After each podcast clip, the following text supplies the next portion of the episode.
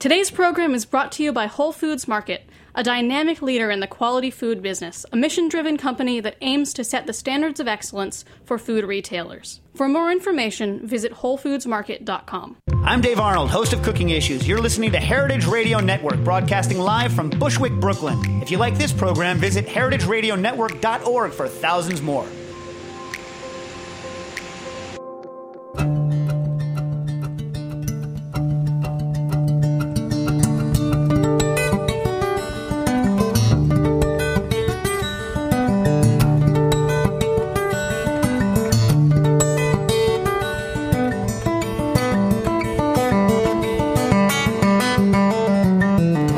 Welcome and hello, and welcome to Chef's Story. This is Dorothy Cann Hamilton, and today we are broadcasting from the International Culinary Center.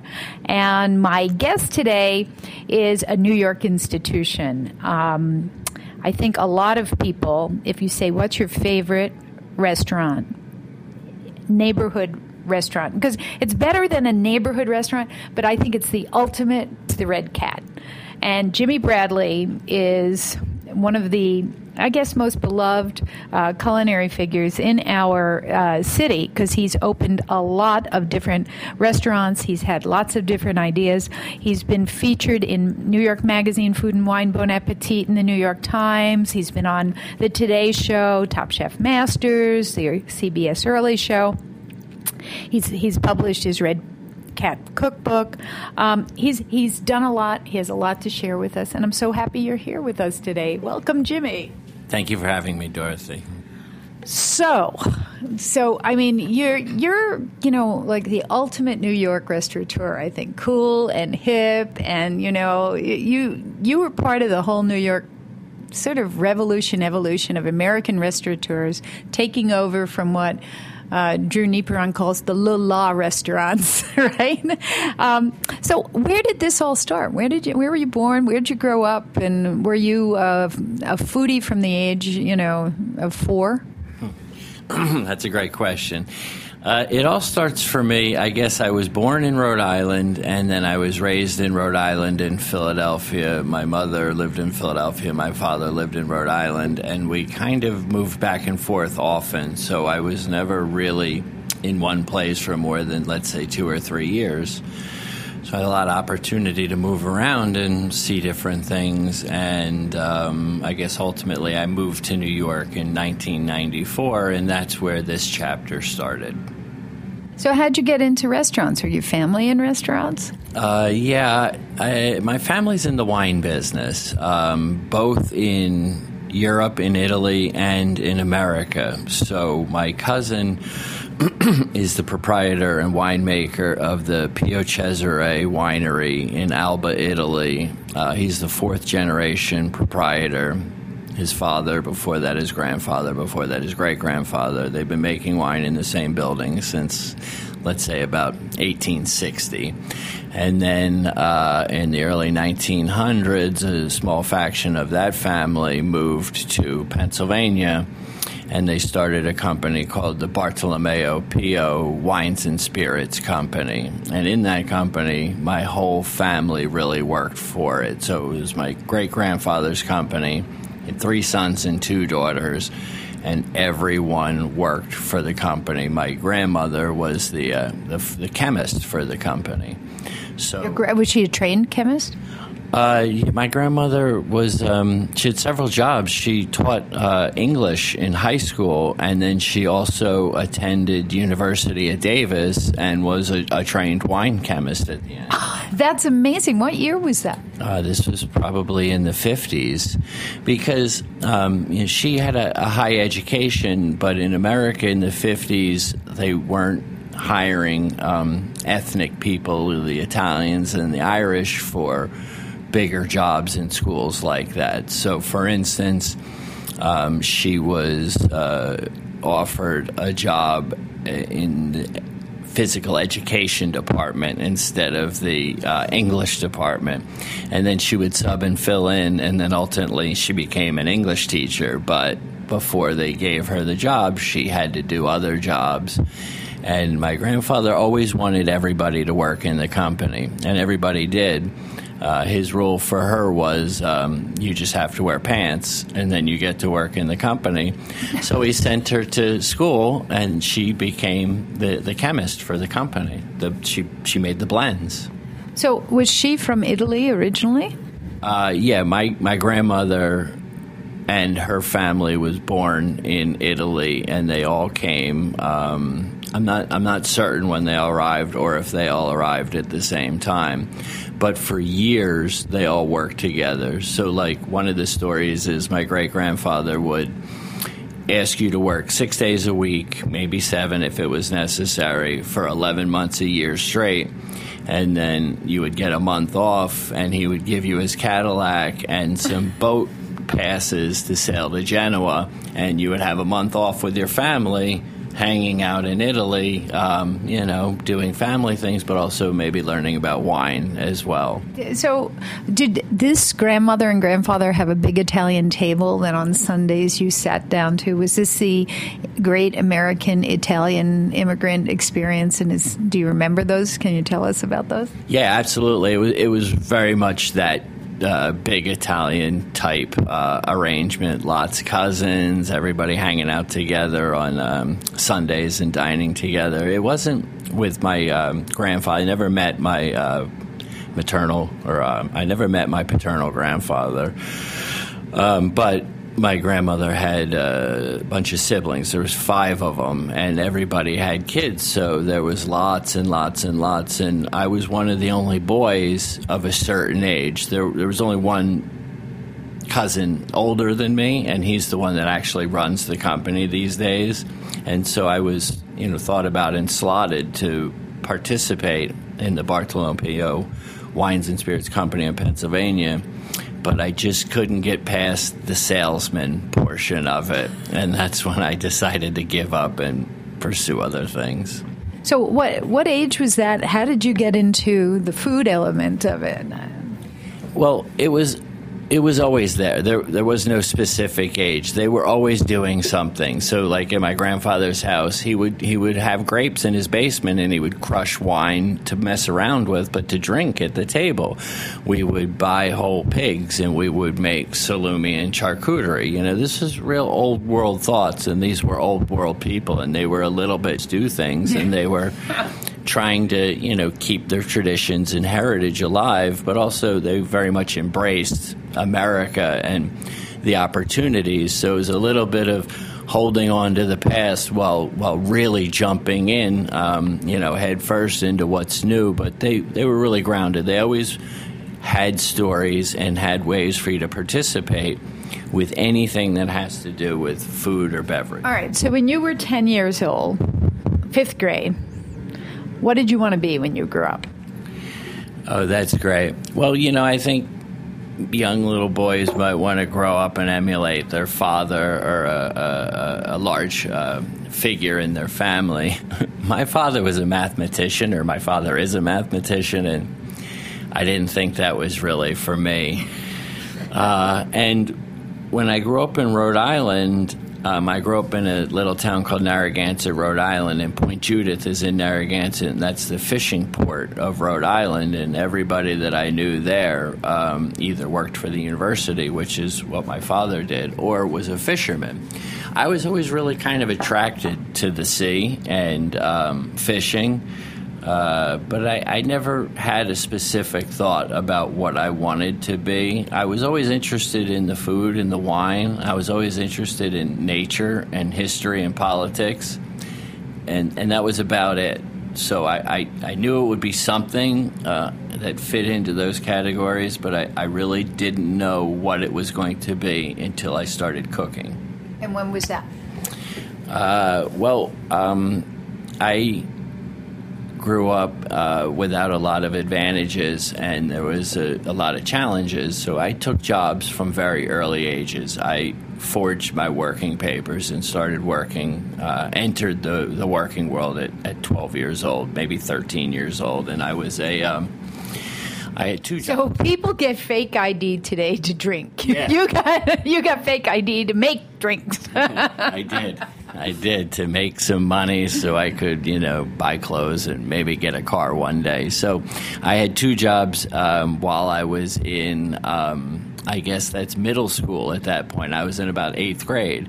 And I was a busboy and I was also a dishwasher and um, I really liked both of it, and it was a, a, a, good thing for me to see both sides. And the manager asked me if maybe I wanted to train to be a waiter, and so I started to train to be a waiter, and I really kind of liked that because there was a lot of more instant gratification working directly with the people and uh, financially, it was very seductive. Uh, you know, people giving you cash tips at the end of every night at 12, 13, 14 just seemed fantastic to me. So I did this for a few years, and then one day I, long before it was as popular and you know, kind of accepted as it is now, I shaved my head bald. 1985, maybe. And so I went to work, and my boss said, uh, You're fired. And I said, Well, you know, you just promoted me, so maybe we think about it a different way. So he took my hand like I was a child, and he walked me into the kitchen, and he said, um, "Chef, you know this guy?" He said to me, "You know the chef?" He said, "Now you work for him. You don't work for me anymore." And that was it ever since that day, I've never had another full time position in the front of a house of a restaurant other than, you know, I own businesses and work in the front of the house every day now. So, um, what was the cuisine you were cooking? I mean, what did you like the kitchen? Was it was it much better than front of house? I mean, what were your feelings? Uh, I really liked the kitchen. Um, again, I think I was talking about like um, instant gratification of going from a server to a busser. The gratification of the kitchen really struck me as something that I wasn't familiar with, and I really kind of gravitated towards it immediately. Like, in other words, accountability can be like a bad buzzword, but like if you go to work and you do well and you feel good about it, it's a good thing. And so it kind of clicked. Um, and to go from a point we spoke about, I grew up in an Italian family that had a lot of food and always spoke about food and always you know, not celebrate it like we celebrate it today, but really very cognizant of food. So, like for instance, in my first job as a well, my first kind of fine dining job, my first job in the kitchen was in a pizza store, and I started the day President Reagan was shot.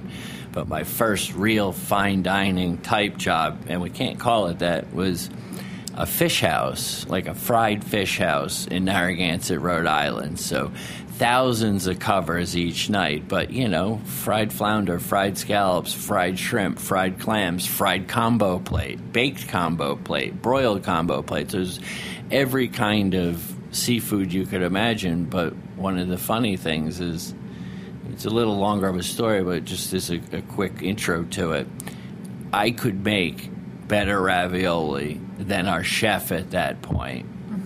And it was only just because of what I learned at home you mm-hmm. know. So yeah. I kind of it it came somewhat easy. It was the first thing in my life that ever really kind of opened itself up and somewhat came easily. Like I knew I would have to work all day, every day to understand it and, and be better at it and participate on a high level. Mm-hmm. But like it felt good, it felt right, and I felt like I could just jump in and make sense of it, and I could hopefully make a career out of it. So, um, how did you how did you jump from now you you know probably by the time you were 16 or 17 you had a real sense of front and back of house. How long did it take before you owned your first restaurant? And what, what were the steps that you had to go through to get there? Got it. Um, the steps to get from you know intro into the business to owning your own restaurant are a plethora. Uh, for me, I uh, became a cook and I was attending university at the same time, and all the funds that I was using from work would go to pay for school, and it was really a lot for me. And I noticed that I really, really enjoyed cooking. So I wanted to start to pursue this more. So then I um, rose up in the ranks of the kitchen. And when I became a sous chef, I was like, I want to become a chef.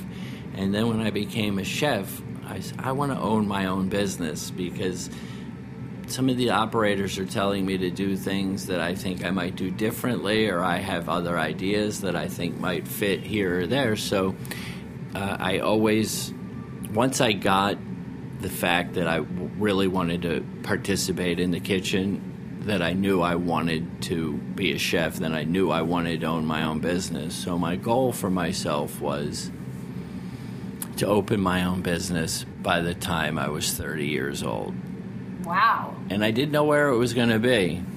So, what I decided to do was to absorb my own learning curve. Like, in other words, from taking a position and maybe having a mentor or two and growing your resume that way, taking lots of positions and not necessarily ones that would build your resume and make it look a certain way, but ones that would empower you with knowledge, whether it was good or bad.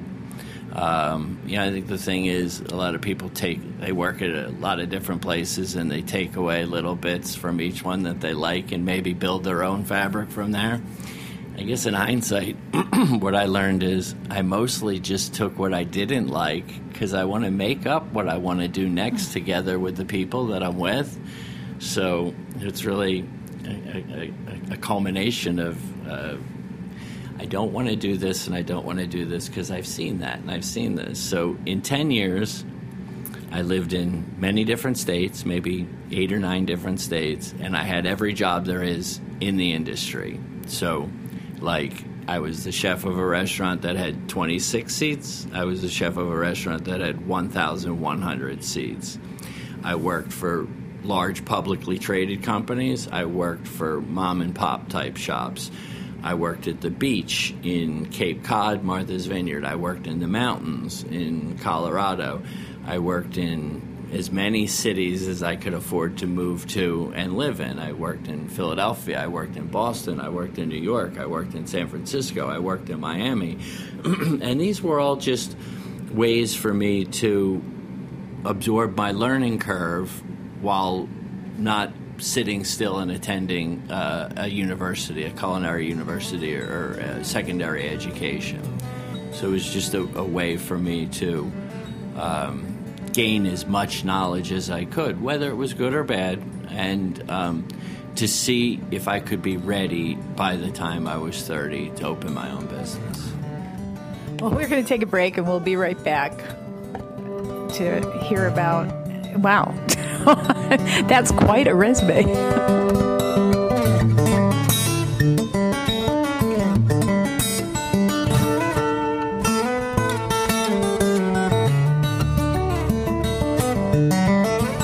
Today's program has been brought to you by Whole Foods Market. Are you a locavore? Our Northeast regional forager for Whole Foods Market sure is. She spends her time traveling around the New York City metro area sourcing the best new or interesting artisanal and handcrafted local products for our purchasing teams at the local store level. Part of our commitment to our local suppliers includes assisting them with the process of getting their products sold at our stores. Whether it's suggesting packaging designs, pricing, or distribution methods, she's helping some of the area's best new products reach savvy shoppers at Whole Foods Market stores. Today, New York. Tomorrow, the world. For more information, visit WholeFoodsMarket.com.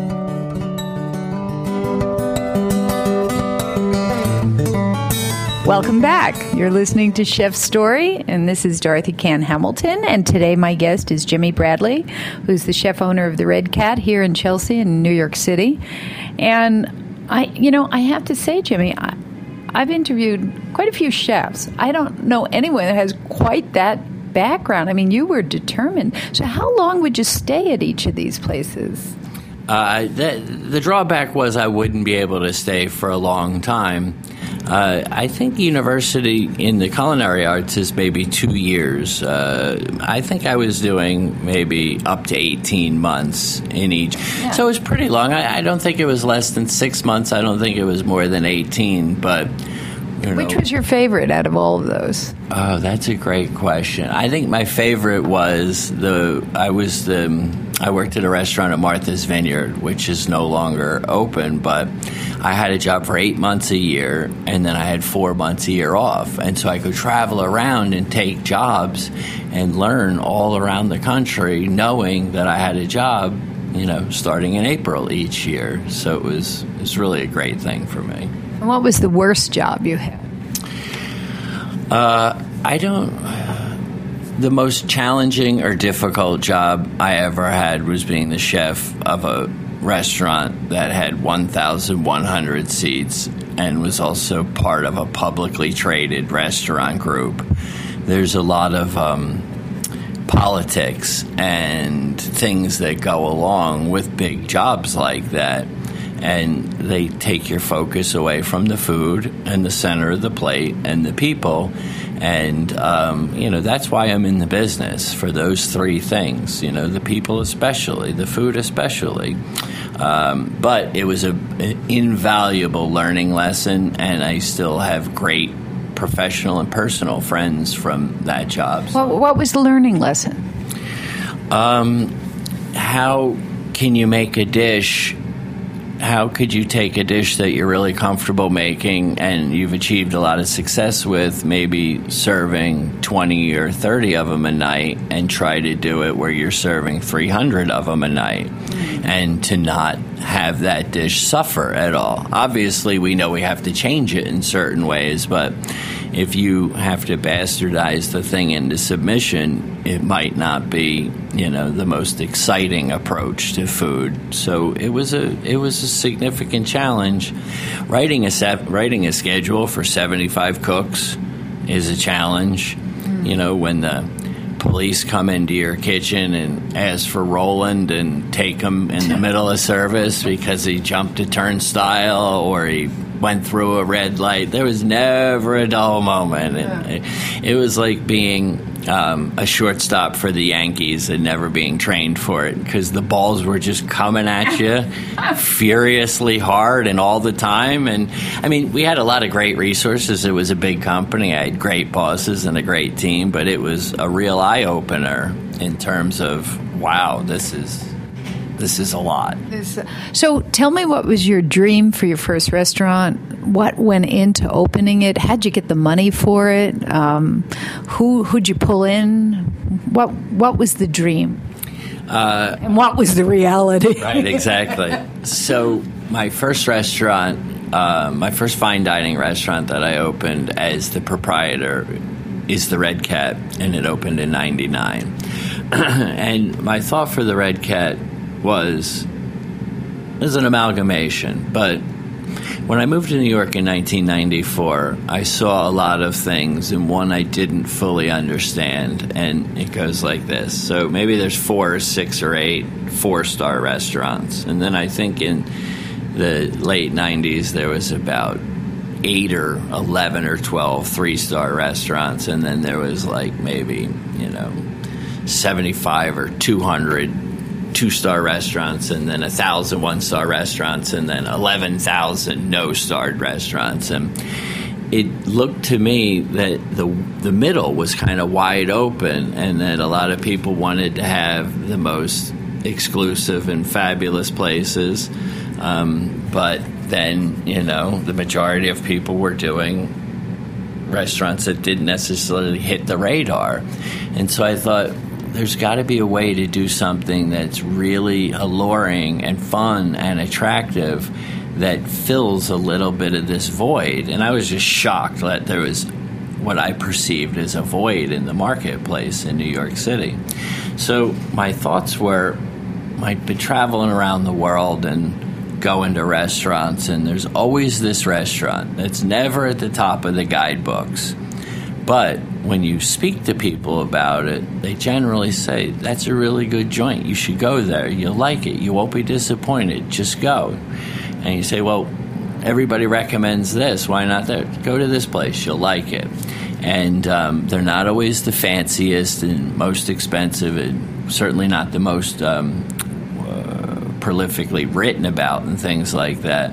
But what I noticed is when I went and left, I agreed with everything that I was told. It's a really great joint, and who knows why it's not all the way spoken about, but I would definitely go back to that place, you know? So little places like, you know, maybe Chez Black or L'Ami Louis or not big, not fancy, but just a can do kind of place where people speak kindly about it, and then after you've gone and been served, you, you say, I, I would like to go back. Um, so that was kind of the thought behind the Red Cat. Is what was the first menu? this is funny. The first menu of the Red Cat had sardines and calves liver on no. the menu. And my business part. Well, first I moved to New York, and my famous uh, operator who owns maybe 30 restaurants now and he still owns the restaurant that I worked at. It's just on its third name now. So three different chefs, myself being one of them, and three different names. So I, I said to this fella, I want to put a pork chop on the menu, and he said. Uh, we don't do that in this town. And I said, I don't know what that means. And he said, Well, you know, I'm Jewish, and you know, one out of every or seven out of every ten people in New York are Jewish. Jewish people don't eat pork chops, and that's ridiculous. And you're not going to serve a pork chop in my restaurant. So, hmm, I wonder because something doesn't make sense. So. Um, that was one of the first things I heard or learned, and I didn't believe it. So then, when I went to open the Red Cat, of course I had a pork chop on the menu, but I had my proposed menu had a liver, calf's liver, and sardines. And my business partner said to me, "Do you really think this is what people want to eat?" I said, "Yes." And and he said, "I don't." And I said, "Well, just because you don't eat it doesn't mean people want to eat it. Let's see. Let's just open and see." And he said, "How about this? Pick one of them. We'll do that one, and we won't do the other one." So I said, "Okay, we'll serve calf's liver, and we won't serve the sardines."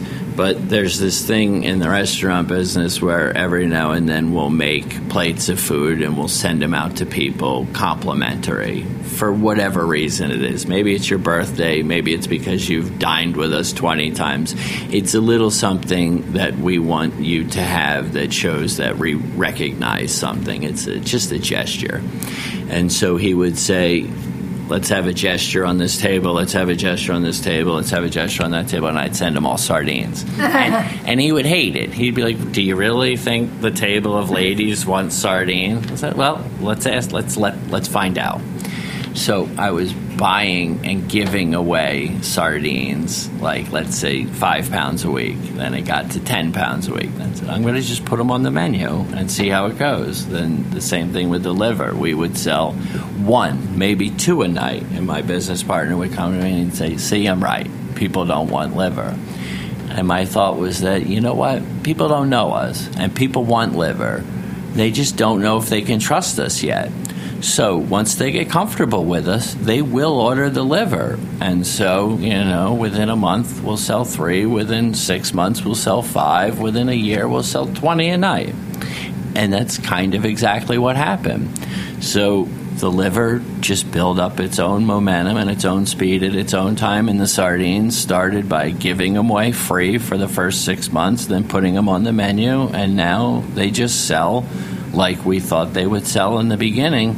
But it was an exercise in not just telling people you want to have this or you should have this or I want to do this. It was a, a, little bit of an organic approach. Let it happen and see what happens. So today at the Red Cat, what what's your most popular dish?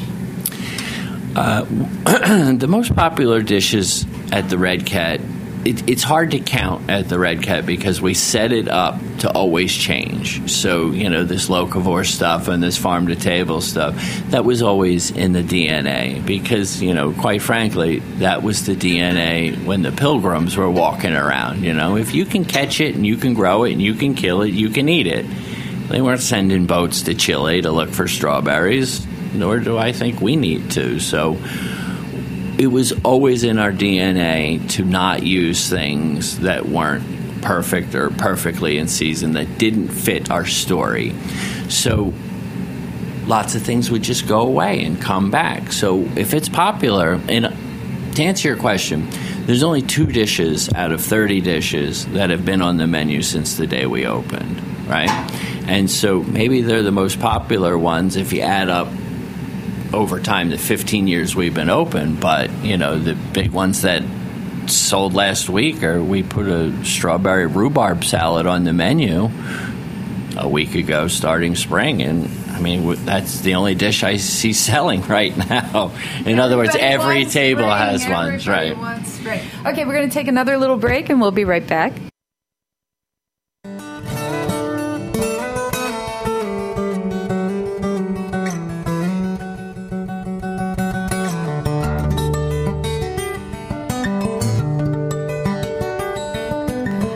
Welcome back. You're listening to Chef Story, and this is Dorothy Cann Hamilton. And today, my guest is Jimmy Bradley of the Red Cat, but he had three other restaurants too. Let's get into that today.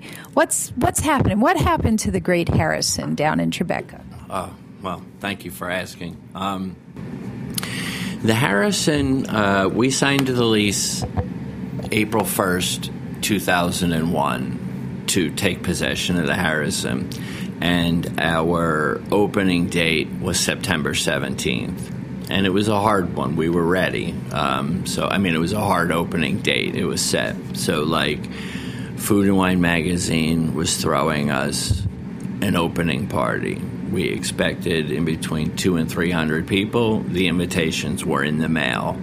We were just basically putting the uh, finishing touches on the physical plan and I was there, and my business partner was there uh, that Tuesday morning, and um, you know, I mean, everybody knows the story from there. Uh, I think one of the great things for small business and the restaurant business in this tragedy was the public officials went on television and said, if you want to support, dine out downtown now, and that would be a, a big support. And um, the mayor wrote us a really pretty letter, you know, thanking us, acknowledging that we were the first business open in Lower Manhattan since the tragedy, and um, you know, acknowledging us and saying nice things, and that he would come and he would tell people to come and things like that. So it was born out of a very significant challenge. And you know, we never knew if we would ever be able to open. But the thought was that we had a desire to build a neighborhood restaurant in a great neighborhood in lower Manhattan. And now more so than ever, that neighborhood um, could use a place, you know, an unaffected place for drinking and dining and socializing or just getting out of your house, maybe. So, um, you had a lease for how long? We signed a 10 year lease April 1st, so we were going to be there till 2011. Subsequently, we were able to sign other leases, and um, we were there till 2014. Uh, what happened in the process, we Tribeca changed a good amount in the process, and also our landlord sold the building and a real estate developer bought the building, and that triggered a conversation about the third lease renewal. And um, we were just too far different in the numbers. I mean, the restaurants basically buy and sell commodities, and you know the market somewhat dictates what the threshold of that commodity can cost or would sell for. So you know, in other words, even if you buy the best chicken in America, I don't think you can sell the chicken for much more than thirty or forty dollars. It'd be pretty hard to sell a hundred and twenty-five dollar chicken in New York City. So um, our rent, you know, went up about our proposed rent went up about four hundred and forty percent. Absolutely. So there was no cost increase that we could look at that would make any sense for any consumer to be interested in. Uh, and you know, basically, what it looks like is taking place now is the smaller mom and pop type businesses can't really compete with the national businesses, and the landlords are selecting the national businesses uh, because they're the ones that will pay the top dollar. So it's not about a relationship. You know, if you have a 14 year relationship with somebody and you're the only person, let's say that landlord owned that building for 35 years and they signed three leases with three different operators, and we're the only operators to ever last the first 10 year lease and get another renewal and be the only ones that paid the rent on time for that amount of time. If you can just look at that and say that doesn't mean anything to me, that's that's the point I'm making. So, how, do you think we're going to see many restaurants on ground floor levels uh, in Manhattan with these? Because the same thing, L'Ecole here is closing after 31 years because our rent's gone up 400 percent. Four hundred percent. You can't. You can't possibly put a chicken on a plate.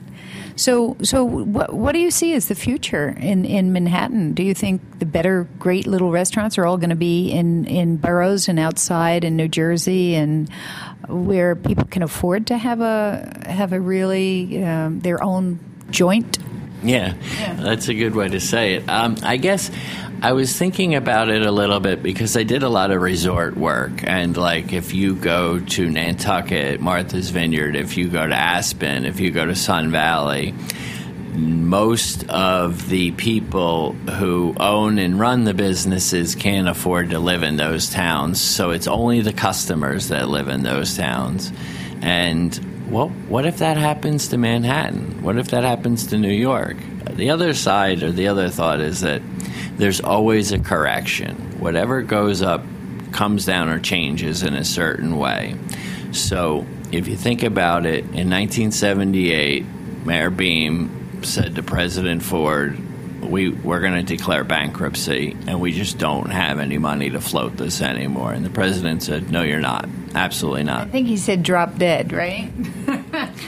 Or the Post no, said, uh, the Post said drop dead. You're correct. That was that was the title of the front page that day. But I guess my point is that landlords in 1978 you could get a 99 year lease for below market. You know, when I moved here in the 90s, you could still get 30, 40, 50. I signed 30 years on a 99 year lease for that project called It's a Wrap that I was telling you about before. Mm-hmm. So, um, there's always going to be a correction. And if landlords couldn't make two nickels in 1977, 1980, then we know we had a, a, a good market until 87. Then the market went down about 92, 95. Market got really strong again.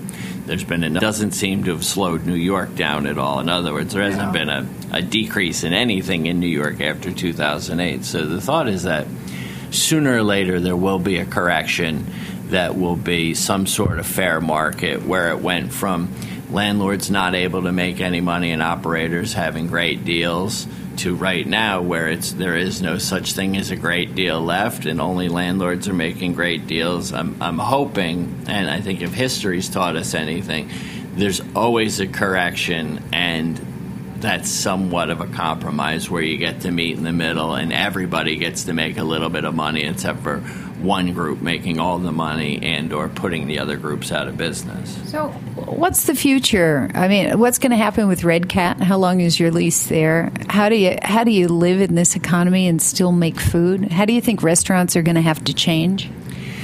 Well, you know, Dorothy, it used to be in America that a small business person would make enough money where they could actually maybe buy the building that they're in and have security more so than the 10 year lease that they're in, maybe have something to pass down to their children or child for a job or maybe for an investment. You know, those those days are done in New York City right now. That's really unfortunate. It might just be you know, again, with these corrections, in the 50s, you couldn't pay people to live in a city in America. If you were going to have kids, there's not a chance you were going to live in a city. Cities are wildly costly these days, so one of the thoughts or assumptions would be that the same thing is going to happen. People are going to lose interest in this, um, the challenge of living in a city. It's it's really cheap. It might be convenient, but there's a lot. Like in other words, if you're not going and using all of the things that the city has to offer, you're overpaying for nothing. You know, if you do go to the theater, if you do go to the park, and you do use all the things, sure, great. Maybe you're not, but so perhaps the correction is there's a mass exodus to the cities. The second that happens, the rents are going to change. You know, Yeah. we know that. And also, the second these big box stores start to default on their leases, that's going to be a big one. That'll be the first part of the domino You effect. think they will? Well, you can. Starbucks is publicly saying that they have too many leases in New York City and that they can't afford all the leases that they have. I think that's a pretty good indicator of what's going to happen next. It's like when we had all the banks on every corner, and then you don't see that much anymore. Yeah. So I don't know what's going to happen next, but hopefully there'll be a correction within the next five or ten or fifteen years. How have you seen restaurants change over your whole life? What do you, you know? Is there is there a difference in the kitchen today, or the people cooking today different than they were twenty years ago? Is front of house. How how have restaurants changed? Uh, restaurants have changed a lot, like small businesses changed. Uh, it kind of used to be a lot more of an autocratic system, and it's a lot more of a democratic system these days. You know, it used to just be, and this might not be just specific to restaurants, but it used to just be people and employees were thankful to have jobs. Now it's not just that anymore. You're, you're challenged on levels that you can't even imagine. Like, for instance, when you're, uh, you know, maybe eight or ten dollar an hour um, garde manger chef asked you, when do you know you need to hire your own publicist? The the thing is on its ear. It, you know, like I never had that thought. I didn't even think about hiring a publicist when I opened my own business. So um, things change. Things are changing. And the great thing, people are so intricate. Um, people are so interested and educated about food these days, and you can go in all these places and learn about all the people like study the menu before they arrive at your restaurant and know what they want. I I, I don't know about that, you know, but uh, the business has changed a lot in the um, 80s. It was a little darker. It was uh, more nefarious than it is now, certainly, with things like uh, abusive language and conduct, uh, uh, overuse of things, drugs and alcohol. It was it was very different business then. But I, you know, I wasn't in the business in the 30s, 40s, 50s. Maybe the business then was calm, and then it became not so calm, and you know we're in a we're in a cycle now. Uh, to me, the business is a lot less personal. This technology is great, but I don't love it. I don't love the interpersonal thing. You know, one of the things is we, we live and die by assuming we have a sale or not. So if you make a reservation with us, we assume we have a sale. That, you know, is legally some sort of contract, but the guests these days have no problem not honoring those contracts and or maybe making multiple bookings at different places and uh, choosing one at the last minute, maybe informing them, maybe not informing now that's them. that's old. I remember 30 years ago, Drew Nieporent, when he first opened Montrachet, he had a Dr. Smith on the books, and um, he Dr. Smith didn't show up. Eight o'clock on a Saturday night, stiffed him for four. So they had taken the telephone number to confirm. So he calls the number and he says, "Is Dr. Smith at home?" The babysitter answers, and and and the, the, the babysitter says. Oh, I'm sorry, they're out to dinner. And he said, Oh, I'm a patient and, and I'm a good friend and I really need to talk to him. Can you get, tell me what restaurant they went to? And she said, Yes, Lafayette, which was Jean Georges' first hotel. And he said, Thank you so much. So he calls Lafayette. Drew calls Lafayette and he gets Tony Fortuna was the maitre d, you know, gent manager there. And he goes, Tony, do you got a Dr. Smith eating there? He goes, Yeah. He says, You know, he's a friend of mine. Can you get him on the phone, please? so Tony says, "You've got a you've got a caller. One of your patients is on the phone." I forget what he said. So he gets on the phone, and Drew said, Dr. Smith, you are never getting a reservation at Montrachet again. Do you realize I don't make a reservation to come an appointment to see a doctor and not show up? Yeah. I and I love that story. And that was 30 years ago. That you know? I love that story. There's another one that I heard from um, Chef Andre Soltner, and he, if you didn't honor your reservation at the end of the evening, he would phone you. Let's say it was 12 o'clock, 12:30. and he would say, "Hi, it's um, it's me, Chef Andre, and I'm I'm calling because I'm concerned. Uh, you didn't honor your reservation this evening, and if I'm wondering if everything is all right." And the second part is it's just me here with a small group of my staff, and we're wondering if you might actually honor your reservation, or if we should just pack up and go home now. Twelve thirty at night. guilt, a, guilt, guilt. It's a good one. Well, anyway, uh, well, we're getting close to the end. What what words of wisdom do you have for somebody wanting to get into the business these days? Oh, that's a great one. Okay, so you know, listen, education is the silver bullet. There's no such thing as being too smart at all, ever. There's no such thing as knowing too much. So, um, there is this thing these days that's popular where you get rewarded for. Uh, you know, I'm not certain the best way to say it, but maybe not doing the hardest work, maybe not being the most diligent, maybe by taking shortcuts and cheating a little bit, you can rise to the top more quickly, and um, that feels okay. In other words, if they didn't call you out, so might as well just keep doing it. Uh, my advice would be to build your foundation for as long as you can and make it as strong as you can before you do anything uh, that really um, puts yourself on the line. Opening a new business, taking a uh, executive chef position, becoming a general manager, becoming a leader in any way. Uh, because you know you don't get a lot of second chances at this, and at the end of the day, you know one of the biggest questions are why would anybody want to work for you? Honestly, why would anybody want to work for you? That's a great question. And if it's because you're popular, I'm sorry, that is not going to help you for that many years. So it's it's a lot more about what your house is built on, and that's your foundation. And you shouldn't, even if people are offering you things and they're premature, if you don't feel like you're ready, you're probably not ready. If you don't feel like you've done all the work that it's take that it takes to be rewarded with that next position and also to flourish in that next position. Because listen, you can get a job. Somebody can offer you a job. It doesn't mean you're going to be any good at it.